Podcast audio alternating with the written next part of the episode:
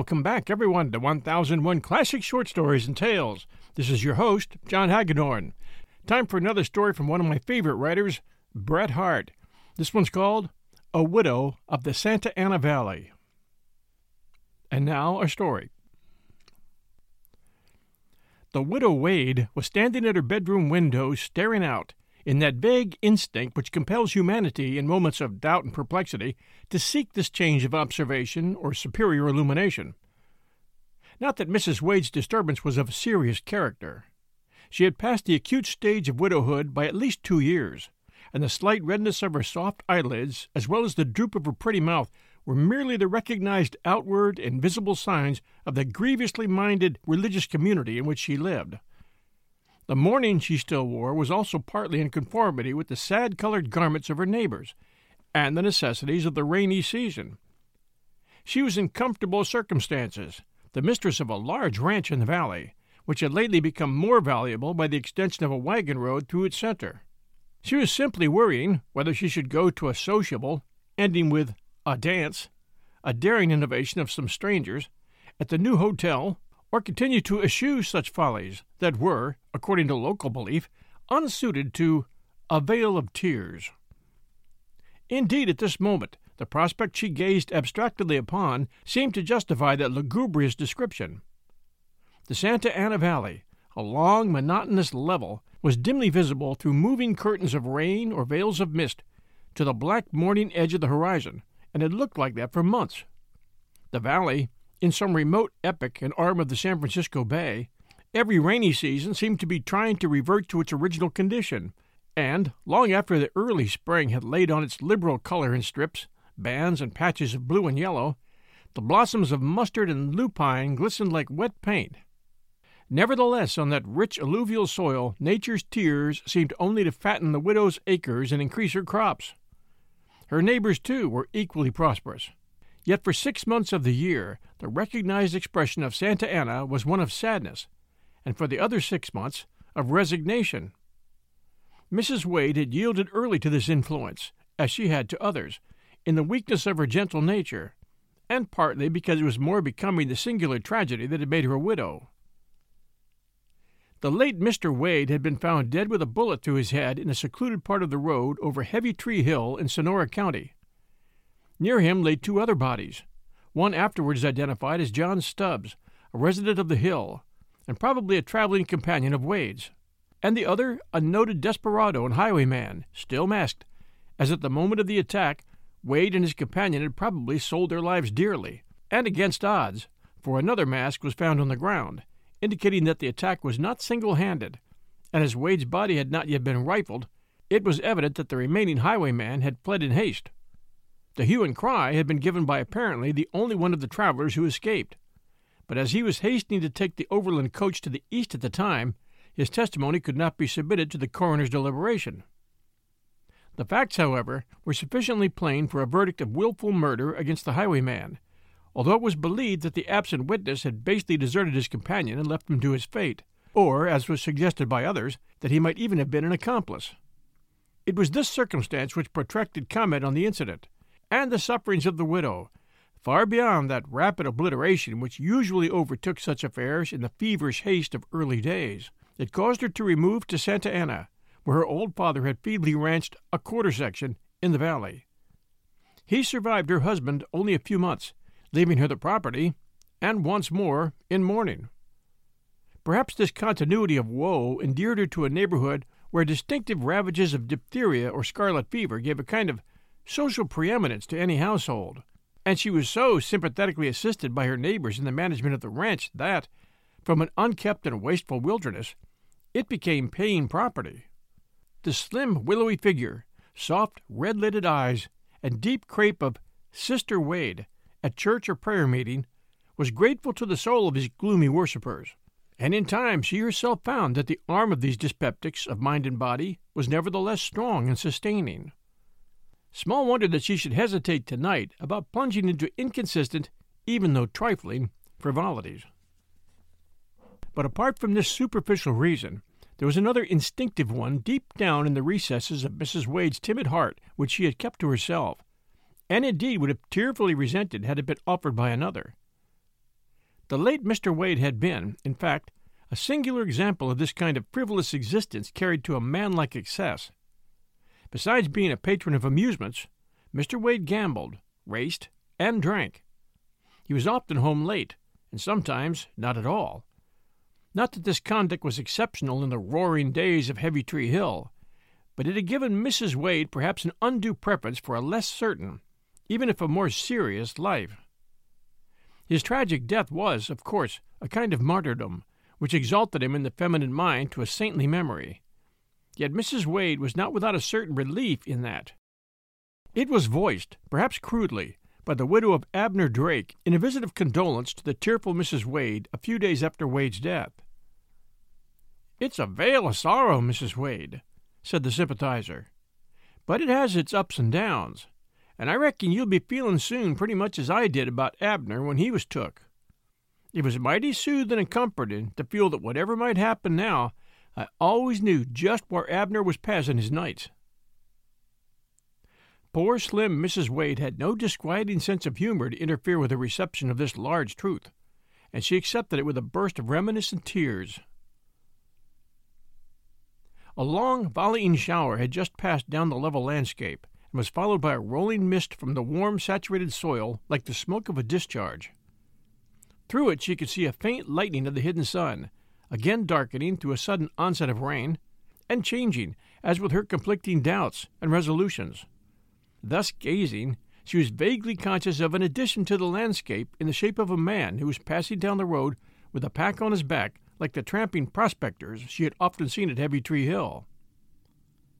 That memory apparently settled her vacillating mind. She determined she would not go to the dance. But as she was turning away from the window, a second figure, a horseman, appeared in another direction by a crossroad, a shorter cut through her domain. This she had no difficulty in recognizing as one of the strangers who were getting up the dance. She had noticed him at church on the previous Sunday. As he passed the house, he appeared to be gazing at it so earnestly that she drew back from the window, lest she should be seen. And then, for no reason whatever, she changed her mind once more, and resolved to go to the dance. Gravely announcing this fact to the wife of her superintendent, who kept house with her in her loneliness, she thought nothing more about it. She should go in her mourning, with perhaps an addition of a white collar and frill.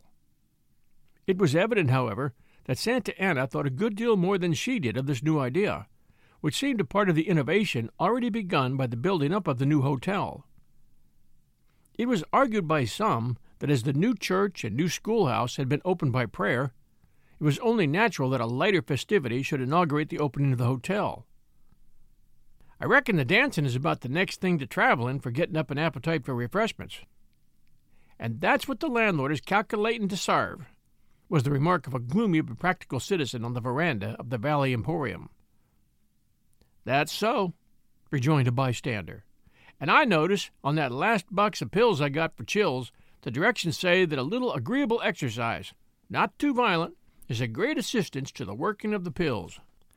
I reckon that that Mr. Brooks who's down here looking after mill property got up the dance. He's been round town canvassing all the women folks and drumming up likely gals for it.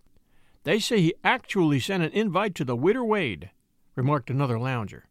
Gosh, he's got cheek. Well, gentlemen, said the proprietor judicially, while we don't intend to have any mining camp fandangos or, or Frisco falals around Santa Annie, Santa Ana was proud of its simple agricultural virtues. I ain't so hard shelled as not to give new things a fair trial. And after all, it's the women folk that has the say about it. Why, there's old Miss Ford says she hasn't kicked a foot since she left Missoon, but wouldn't mind trying it again.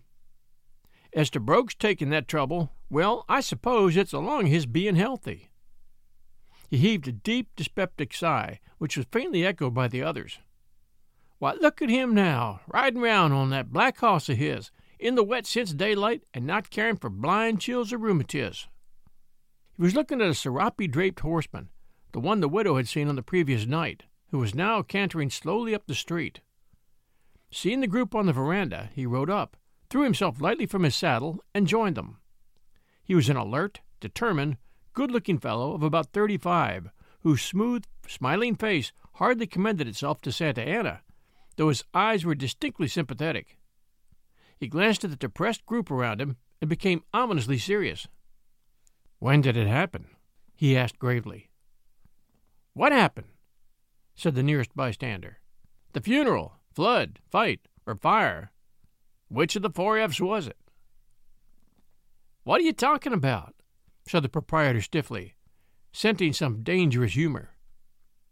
You, said Brooks promptly. You're all standing here, croaking like crows this fine morning. I passed your farm, Johnson, not an hour ago. The wheat just climbing out of the back adobe mud as thick as rows of pins on paper. And what have you got to grumble at? I saw your stock, Briggs, over on Two Mile Bottom, waddling along, fat as the adobe they were sticking in, their coats shining like fresh paint. So what's the matter with you? And turning to the proprietor, there's your shed, Saunders, over on the creek, just bursting with last year's grain that you know has gone up 200% since you bought it at a bargain. What are you growling at? It's enough to provoke a fire or a famine to hear you groaning. And take care it don't some day, as a lesson to you. All this was so perfectly true of the prosperous burghers that they could not for a moment reply. But Briggs had recourse to what he believed to be a retaliatory taunt. Yeah, I heard you've been asking Widow Wade to come to your dance, he said, with a wink at the others. Of course she said yes. Of course she did, returned Brooks coolly. I've just got her note. What? ejaculated the three men together. Mrs. Wade? Coming? Certainly. Why shouldn't she? And it would do you good to come too, and shake the limp dampness out of you, returned Brooks, as he quietly remounted his horse and cantered away. Darned if I don't think he's got his eye on the widder, said Johnson faintly. Or the quarter section, added Briggs gloomily. For all that, the eventful evening came, with many lights on the staring, undraped windows of the hotel, coldly bright bunting on the still damp walls of the long dining room, and a gentle downpour from the hidden skies above. A close carryall was especially selected to bring Mrs. Wade and her housekeeper. The widow arrived, looking a little slimmer than usual in her closely buttoned black dress, white collar and cuffs, very glistening in eye and in hair, whose glossy black ringlets were perhaps more elaborately arranged than was her custom, and with a faint coming and going of color, due perhaps to her agitation at this tentative re entering into worldly life, which was nevertheless quite virginal in effect. A vague solemnity pervaded the introductory proceedings, and a singular want of sociability was visible in the sociable part of the entertainment. People talked in whispers, or with that grave precision which indicates good manners in rural communities, conversed painfully with other people whom they did not want to talk to, rather than appear to be alone, or rushed aimlessly together like water drops, and then floated in broken, adherent masses over the floor. The widow became a helpless, religious center of deacons and Sunday school teachers, which Brooks, untiring, yet fruitless, in his attempt to produce gaiety, tried in vain to break. To this gloom, the untried dangers of the impending dance, duly prefigured by a lonely cottage piano and two violins in a desert of expanse, added a nervous chill. When at last the music struck up, somewhat hesitatingly and protestingly, from the circumstance that the player was the church organist, and fumbled mechanically for his stops. The attempt to make up a cotillion set was left to the heroic Brooks. Yet he barely escaped disaster when, in posing the couples, he incautiously begged them to look a little less as if they were waiting for the coffin to be borne down the aisle between them, and was rewarded by a burst of tears from Mrs. Johnson, who had lost a child two years before, and who had to be led away, while her place in the set was taken by another. Yet the cotillion passed off, a Spanish dance succeeded. Money Musk, with the Virginia reel, put a slight intoxicating vibration into the air, and healthy youth at last asserted itself in a score of freckled but buxom girls in white muslin, with romping figures and laughter, at the lower end of the room. Still a rigid decorum reigned among the elder dancers, and the figures were called out in grave formality, as if, to Brooks's fancy, they were hymns given from the pulpit, until at the close of the set in half real, half mock despair, he turned desperately to Mrs. Wade, his partner. Do you waltz? Mrs. Wade hesitated.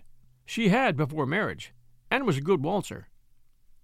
I do, she said timidly. But do you think they.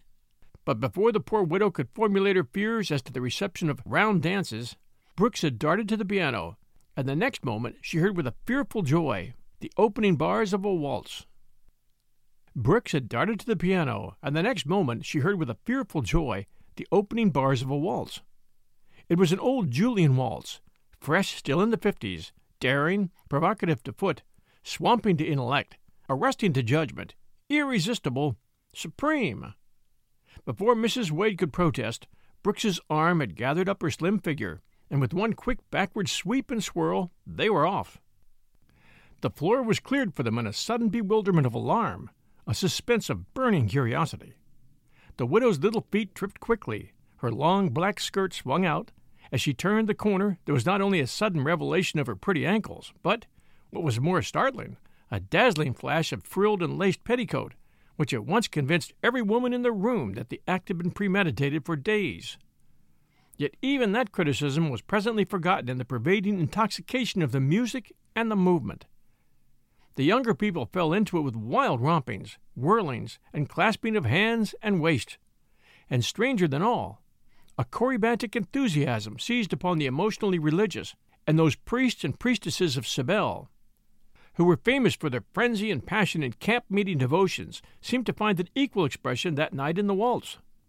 And when, flushed and panting, Mrs. Wade at last halted on the arm of her partner, they were nearly knocked over by the revolving Johnson and Mrs. Stubbs in a whirl of gloomy exultation. Deacons and Sunday school teachers waltzed together until the long room shook, and the very bunting on the walls waved and fluttered with the gyrations of those religious dervishes. Nobody knew, nobody cared how long this frenzy lasted. It ceased only with the collapse of the musicians. Then, with much vague bewilderment, inward trepidation, awkward and incoherent partings, Everybody went dazedly home. There was no other dancing after that. The waltz was the one event of the festival and of the history of Santa Ana. And later that night, when the timid Mrs. Wade, in the seclusion of her own room and the disrobing of her slim figure, glanced at her spotless frilled and laced petticoat lying on a chair, a faint smile, the first of her widowhood, curved the corners of her pretty mouth. We'll return with our story right after these sponsor messages. And now back to our story. A week of ominous silence regarding the festival succeeded in Santa Ana. The local paper gave the fullest particulars of the opening of the hotel, but contented itself with saying, The entertainment concluded with a dance. Mr. Brooks, who felt himself compelled to call upon his late charming partner twice during the week, characteristically soothed her anxieties as to the result. The fact of it is, Mrs. Wade, there's really nobody in particular to blame. And that's what gets them. They're all mixed up in it deacons and Sunday school teachers. And when old Johnson tried to be nasty the other evening and hoped you hadn't suffered from your exertions that night, I told him you hadn't quite recovered yet from the physical shock of having been run into by him and Mrs. Stubbs. But that, you being a lady, you didn't tell just how you felt at the exhibition he and she made of themselves and that shut him up. Oh, but you shouldn't have said that, said Mrs. Wade with a frightened little smile. No matter, returned Brooks cheerfully. I'll take the blame of it with the others. You see, they'll have to have a scapegoat, and I'm just the man, for I got up the dance. And as I'm going away, I suppose I shall bear up the sin with me into the wilderness. You're going away?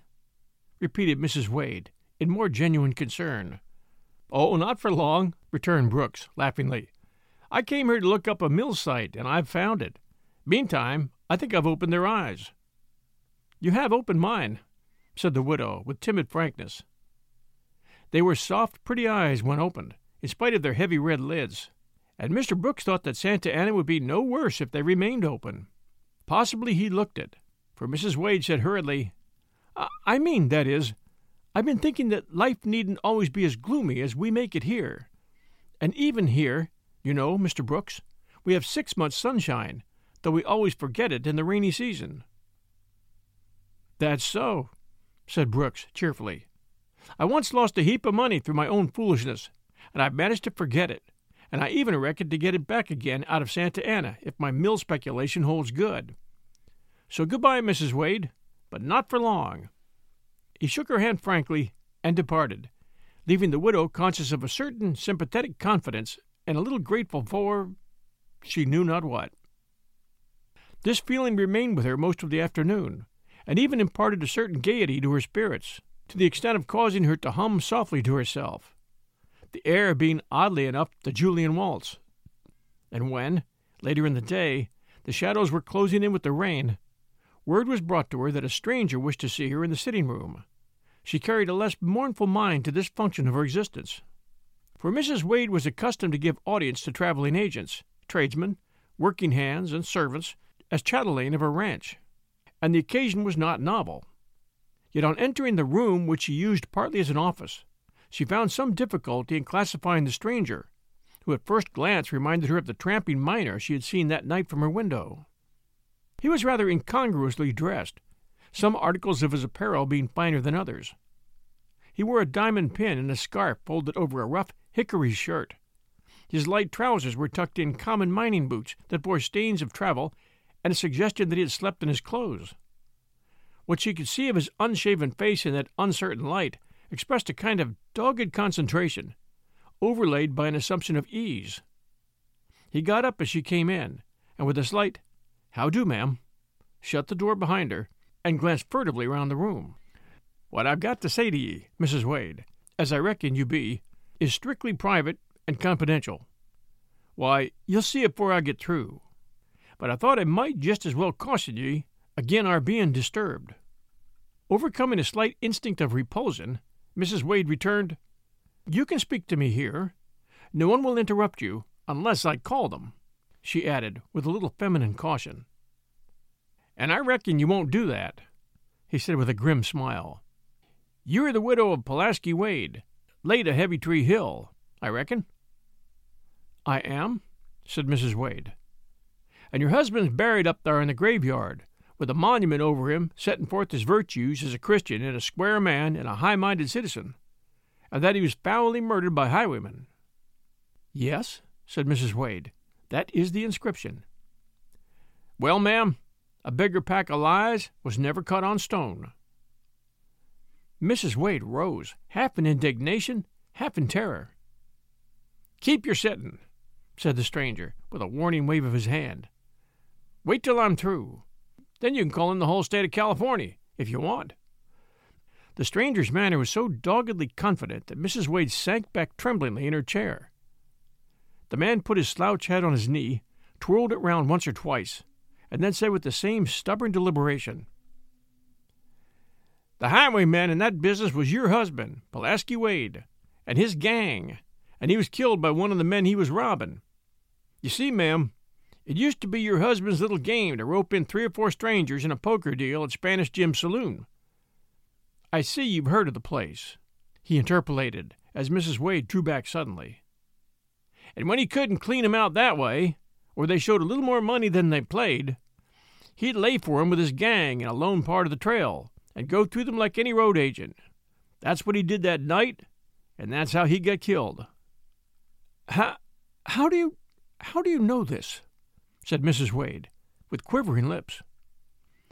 I was one of the men he went through before he was killed, and I'd have got my money back, but the rest of the gang came up and I got away just in time to save my life and nothing else.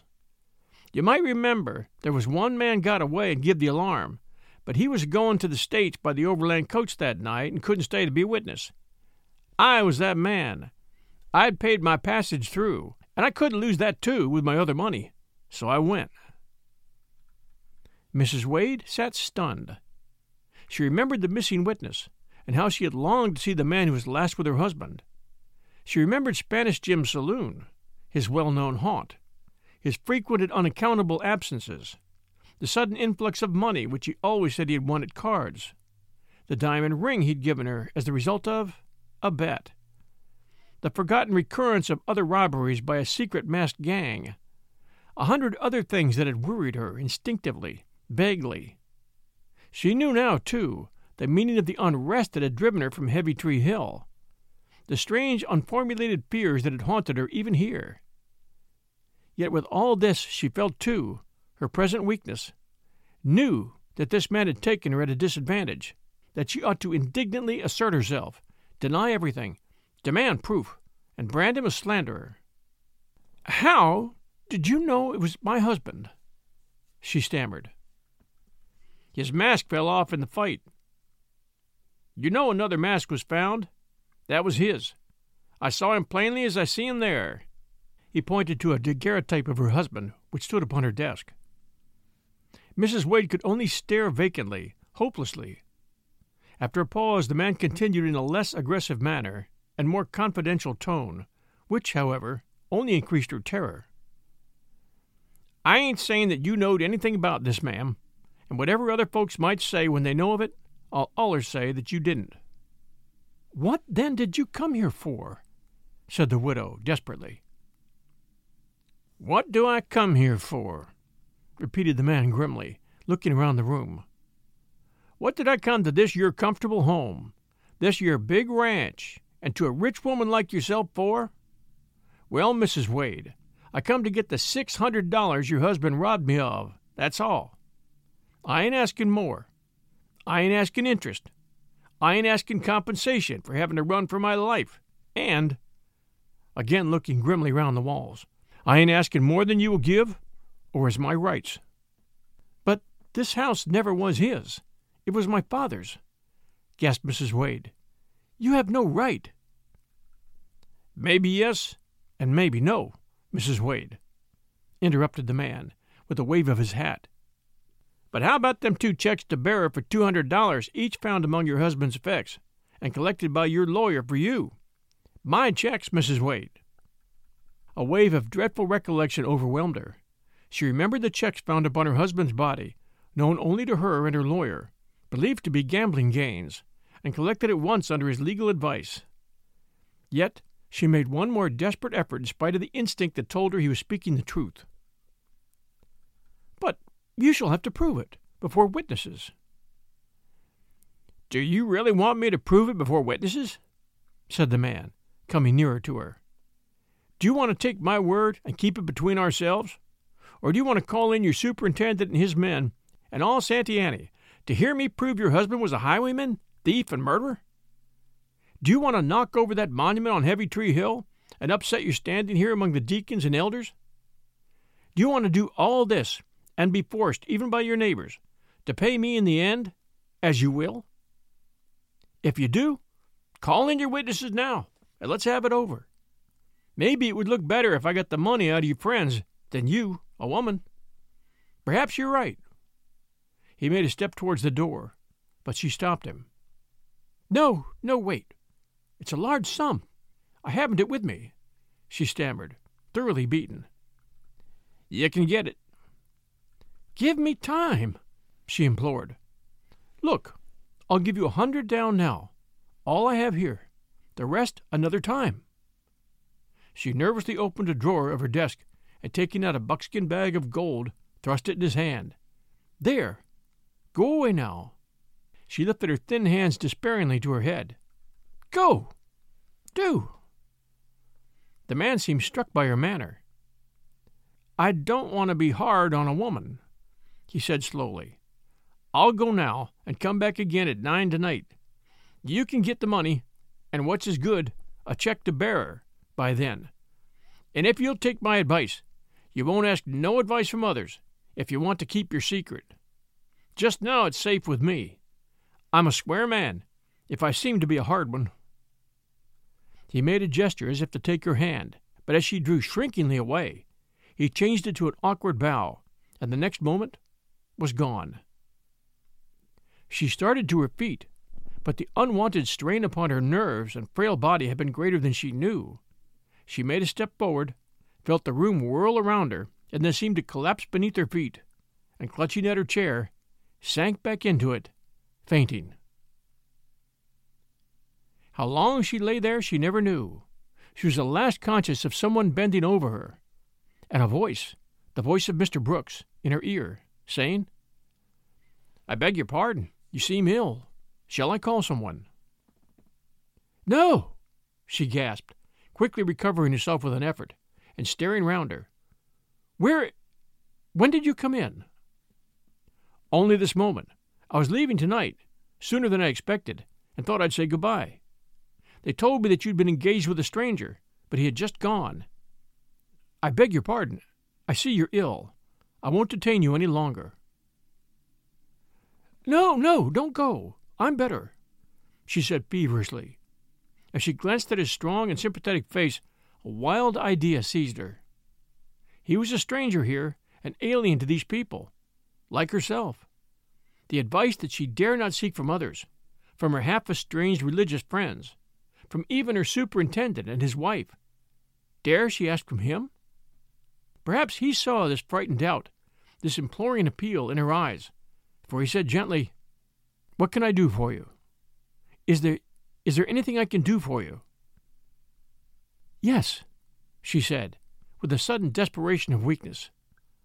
I want you to keep a secret. Yours? Yes, he said promptly. Whereat poor Mrs. Wade instantly burst into tears. Then, amidst her sobs, she told him of the stranger's visit, of his terrible accusations, of his demands, his expected return, and her own utter helplessness. To her terror, as she went on, she saw a singular change in his kind face. He was following her with hard, eager intensity. She had half hoped, even through her fateful instincts, that he might have laughed, manlike, at her fears, or pooh poohed the whole thing, but he did not. You say he positively recognized your husband? He repeated quickly. Yes, yes, yes, sobbed the widow, and knew that daguerreotype. She pointed to the desk. Brooks turned quickly in that direction. Luckily, his back was towards her, and she could not see his face and the quick, startled look that came into his eyes. But when they again met hers, it was gone, and even their eager intensity had changed to a gentle commiseration. You have only his word for it, Mrs. Wade, he said gently, and in telling your secret to another, you have shorn the rascal of half his power over you, and he knew it. Now, dismiss the matter from your mind and leave it all to me. I will be here a few minutes before nine, and alone in this room. Let your visitor be shown in here, and don't let us be disturbed. Don't be alarmed, he added, with a faint twinkle in his eye. There will be no fuss and no exposure. It lacked a few minutes of nine when Mr. Brooks was ushered into the sitting room. As soon as he was alone, he quietly examined the door and the windows, and having satisfied himself, took his seat in a chair casually placed behind the door. Presently he heard the sound of voices and a heavy footstep in the passage. He lightly felt his waistcoat pocket. It contained a pretty little weapon of power and precision, with a barrel scarcely two inches long. The door opened, and the person outside entered the room. In an instant Brooks had shut the door and locked it behind him. The man turned fiercely, but was faced by Brooks quietly, with one finger calmly hooked in his waistcoat pocket. The man slightly recoiled from him not as much from fear as from some vague stupefaction. What's that for? What's your little game? he said half contemptuously. No game at all, returned Brooks coolly. You came here to sell a secret. I don't propose to have given it away first to any listener. You don't? Who are you? That's a queer question to ask of the man you're trying to personate. But I don't wonder. You're doing it damned badly. Impersonate? You? said the stranger, with staring eyes. Yes, me, said Brooks quietly. I am the only man who escaped from the robbery that night at Heavy Tree Hill, who went home by the Overland coach. The stranger stared, but recovered himself with a coarse laugh. Oh, well, we're on the same lay, it appears, both after the widow, afore we show up her husband. Not exactly, said Brooks, with his eyes fixed intently on the stranger. You are here to denounce a highwayman who is dead and escaped justice. I'm here to denounce one who is living. Stop. Drop your hand. It's no use. You thought you had to deal only with a woman tonight, and your revolver isn't quite handy enough. There. Down. So. That'll do. You can't prove it, said the man hoarsely. Fool! In your story to that woman, you've given yourself away. There were but two travelers attacked by the highwaymen. One was killed. I'm the other. Where do you come in? What witness can you be, except as the highwayman that you are? Who is left to identify Wade but his accomplice? The man's suddenly whitened face made his unshaven beard seem to bristle over his face like some wild animal's. Well, if you calculate to blow me, you got to blow Wade and his widder, too. Just you remember that, he said whiningly. I've thought of that, said Brooks coolly. And I calculate that to prevent it is worth about that hundred dollars you got from that poor woman, and no more. Now sit down at that table and write as I dictate. The man looked at him in wonder, but obeyed. Write this, said Brooks. I hereby certify that my accusations against the late Pulaski Wade of Heavy Tree Hill are erroneous and groundless, and the result of mistaken identity, especially in regard to any complicity of his in the robbery of John Stubbs, deceased, and Henry Brooks at Heavy Tree Hill on the night of August 13th, 1854. The man looked up with a repulsive smile. Who's the fool now, Captain? What's become of your hold on the widder now? Right, said Brooks fiercely. The sound of a pen hurriedly scratching paper followed this first outburst of the quiet Brooks. Sign it, said Brooks. The man signed it. Now go, said Brooks, unlocking the door. But remember, if you should ever be inclined to revisit Santa Ana, You'll find me living here also. The man slunk out of the door and into the passage like a wild animal returning to the night and darkness. Brooks took up the paper, rejoined Mrs. Wade in the parlor, and laid it before her. But, said the widow, trembling even in her joy, do you do you think he was really mistaken? Positive, said Brooks coolly. It's true. It's a mistake that has cost you a hundred dollars. But there are some mistakes that are worth that to be kept quiet. They were married a year later, but there is no record that in after years of conjugal relations with a weak, charming, but sometimes trying woman, Henry Brooks was ever tempted to tell her the whole truth of the robbery of Heavy Tree Hill. Thanks for joining us for A Widow of the Santa Ana Valley by Bret Harte. We always enjoy reviews, so if you have a chance, please do send us a review for 1001 Classic Short Stories and Tales. We release new episodes every Wednesday at 5 p.m. Eastern and Sunday at 12 noon Eastern Time. Until our next episode, everyone, stay safe. Please share with others, and we'll be back soon.